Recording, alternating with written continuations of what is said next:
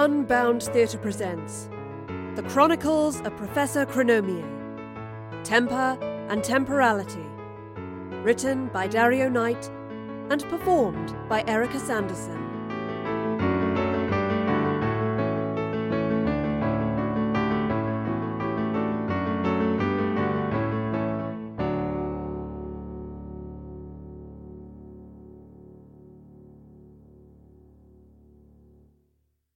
Chapter 11 The Picnic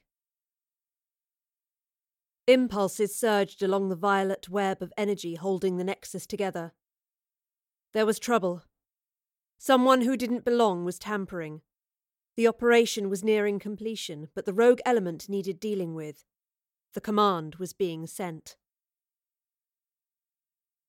Through the fog and into another field, this one slanted away towards a picturesque landscape of trees and meadows beneath a dazzling blue sky, not unlike the one Astrid and the Professor had arrived under before time had been pulled to ribbons. Momentarily closing her eyes and letting the heavy summer sunshine engulf her, Astrid moved towards an enormous oak tree overlooking the canvas of countryside laid out before her. Underneath the tree sat a happy couple, chatting and laughing. Two voices she recognized, two faces she now knew of old. What is it this time? she asked coldly of the back of the man's head. Russell? Radcliffe? Reynolds? The picnickers stretched round to look at her. The woman's brow rose in surprise, but the man merely glared and got to his feet. Astrid stood, unflinching, before him. Why, Astrid! Jane gasped. How ever did you find us up here? Mrs. Camberwell? Astrid asked hesitantly. Of course it is, silly girl. You know me. Mrs. Camberwell, I need you to come with me. You're not safe.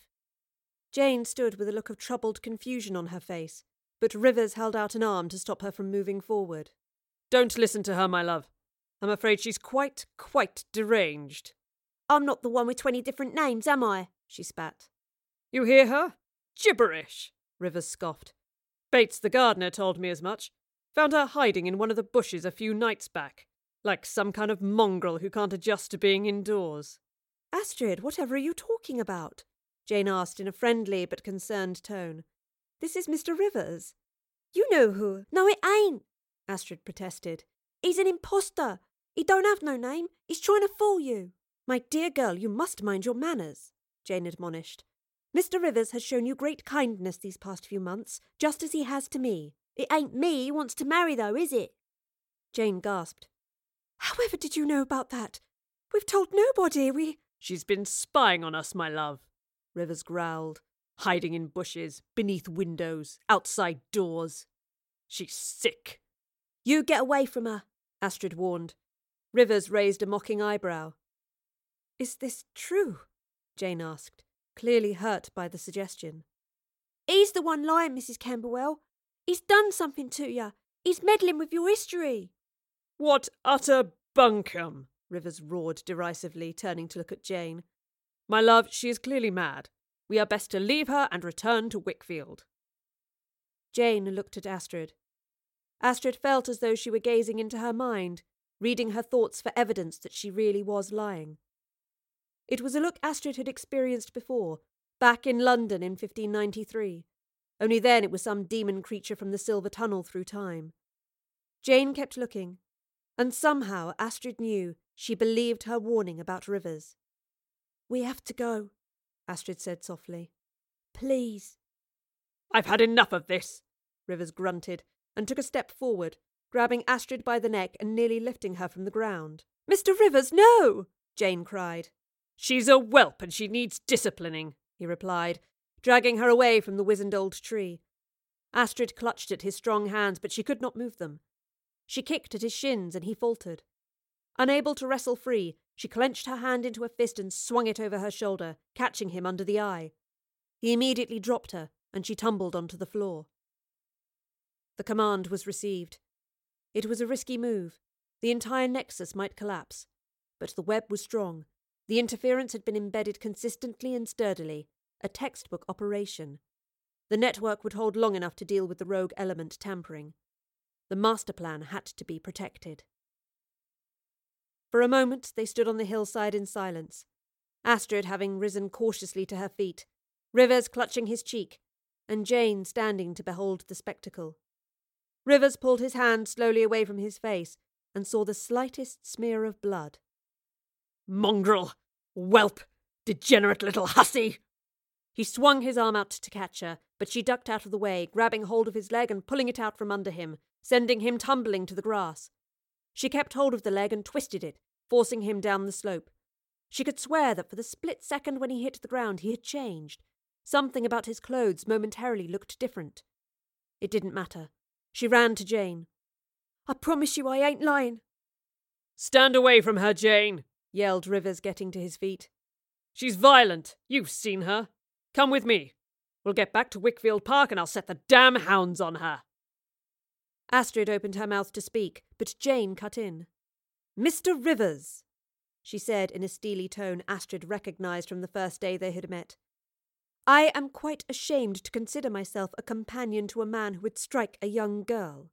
I didn't touch her, he barked. She hit me. I have eyes in my skull, sir, and a brain to make sense of what they see. You have shown me generosity and hospitality these long months, Mr. Rivers, but now I must return home. No! No, you're going nowhere! I've worked too hard for this. The job's nearly complete! He screamed, marching towards her. One of his hands shot out to grab her, but to Astrid's astonishment, Jane pulled the same trick she had just carried out and pulled one of River's legs from underneath him, sending him crashing back to the floor with a holler of anger and another strange flash as though a different man had taken his place for the briefest moment. He clutched at a metal band wrapped around his wrist. Job, indeed! Jane glared at him. I am no man's job, Mr. Rivers. Goodbye. She spun around and took Astrid by the arm. They broke into a run. Get back here! Rivers screeched. I do hope you have a plan to extricate us from this dilemma, Miss Astrid. Jane puffed. Don't worry, we're sorted, smiled Astrid. Prof, she called to the skies. We're ready. No reply. Prof? Prof! Who are you calling to? Jane frowned. Where is she? Professor! screamed Astrid at the top of her voice, tears forming in her eyes. No reply came. The command was being actioned.